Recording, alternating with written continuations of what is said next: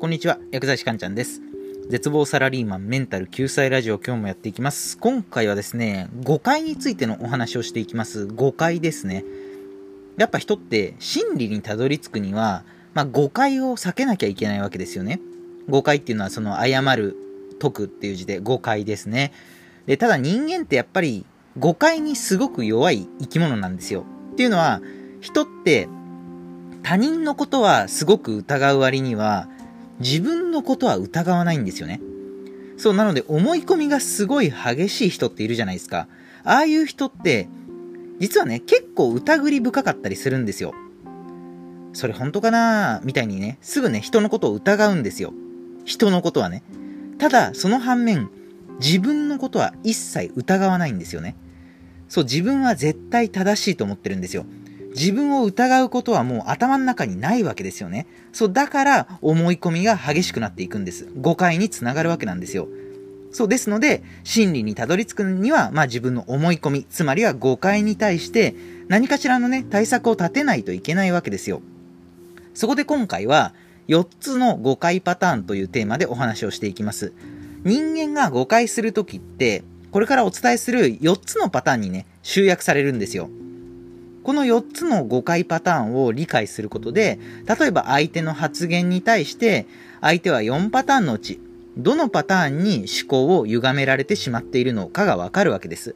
で、またその相手の意見に対して、自分がね、何か反論をするときも、その4つの誤解パターンに思考を歪められてしまっていないか、確認がね、できるわけですよね。で、4つの誤解パターンを理解して、うまく誤解を避けて、真理にたどり着けるようになりましょうっていうのがね、今回のお話の目的になります。では早速いきます。では今日のテーマですね、4つの誤解パターンということで、4つあります。1つ目が、種族のイドラ。種族のイドラ。2つ目が、洞窟のイドラ。洞窟のイドラですね。3つ目が、市場のイドラ。市場のイドラ。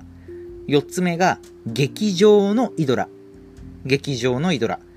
もう一度言うと、1つ目が種族のイドラ。2つ目が洞窟のイドラ。3つ目が市場のイドラ。4つ目が劇場のイドラ。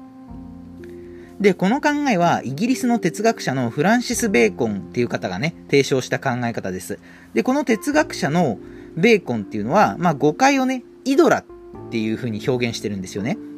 イドラ。イドラっていうのはラテン語で偶像っていう意味なんですけど、よくアイドルっていう言葉あるじゃないですか。そのアイドルも実はこのラテン語のイドラっていうのがね、語源になってるんですよね。偶像。じゃあ順番に解説していきますね。まず一つ目の誤解パターンということで、種族のイドラですね。これに関してベーコンは、次のように言ってるんですね。その根拠を人間性そのものに、人間という種族または類そのものが持っているイドラ。何言ってるかよくわかんないんですけど、簡単に言うと、人間が持つ錯覚みたいなものです。錯覚ですね。例えば、じゃあ自分が椅子に腰掛けたまま、そばに立っている人を見ると、実際にそんなに大きくない人でも、すごく大きく見えたりするときありますよね。あとは、例えば、じゃあ甘いケーキとかを食べた後に、何か柑橘類、例えばみかんとかをね、食べると、すごく酸っぱく感じたりするときあるじゃないですか。ああいった錯覚みたいなものを、種族のイドラっていうんですね。そう、なので、種族のイドラは、別名、自然性質によるイドラとも呼ばれてるんですね。一つ目、種族のイドラですね。で、二つ目の、洞窟のイドラ。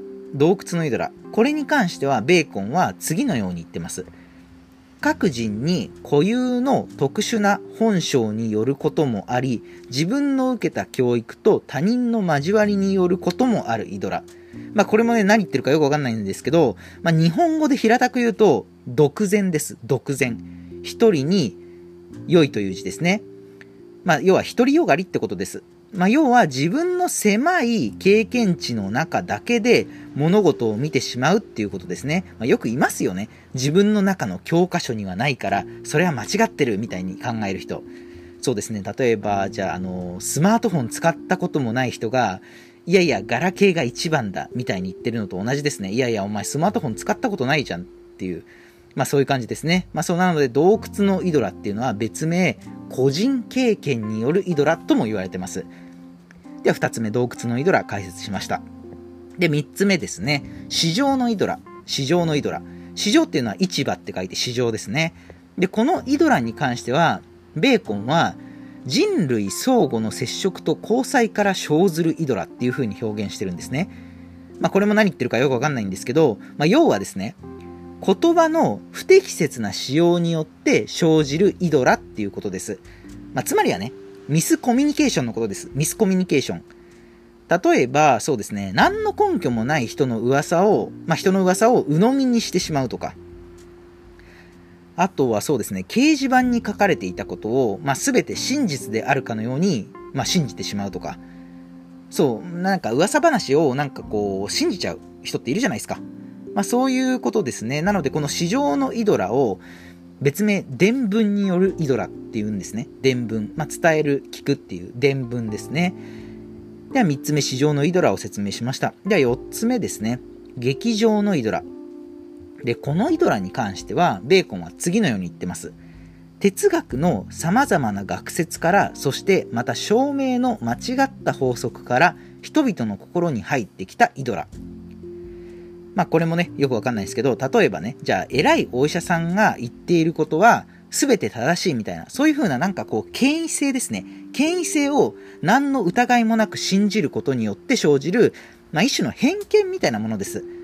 なんかそのよくテレビのニュース番組のね、コメンテーターの意見を全て鵜呑みにしてしまう人っていますけど、まあそれこそがね、劇場のイドラに惑わされている典型的な例なんですね。そうなのでこの劇場のイドラっていうのを別名権威によるイドラとも言います。はい、では4つ説明してきました。種族のイドラ、洞窟のイドラ、市場のイドラ、劇場のイドラですね。でもっとこれを平たく言うと、まあ、錯覚とか経験とか噂とか権威によって生じる誤解っていうことですね。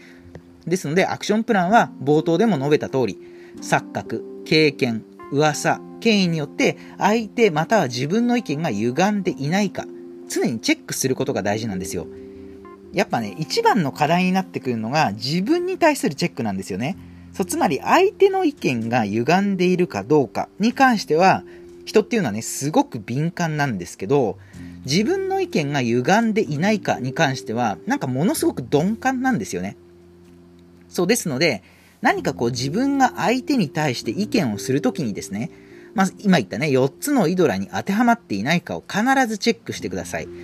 それは、まあ、自分自身のね、錯覚から来ていないか、個人の自分のその狭い経験値から物を言っていないか、また人の噂にね、流されて物を言っていないか、また誰か偉い人の言葉をそっくりそのまま信じて物を言っていないか、まあ、この4つをね、常にチェックするような癖をつけていくと、まあ、よりね、真理にたどり着きやすくなるんじゃないでしょうかっていうね、今日はそういうお話でした。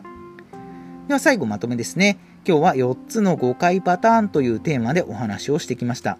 4つありましたね。種族のイドラ、洞窟のイドラ、市場のイドラ、劇場のイドラ。まあこれをもっと平たく言うと、錯覚とか経験とか噂とか権威によって生じる誤解ですね。アクションプランは錯覚、経験、噂、権威によって相手または自分の意見が歪んでいないのかを常にチェックしていきましょうということですね。では今回の内容は以上になります。いかがだったでしょうか。また次回もお会いしましょう。さよなら。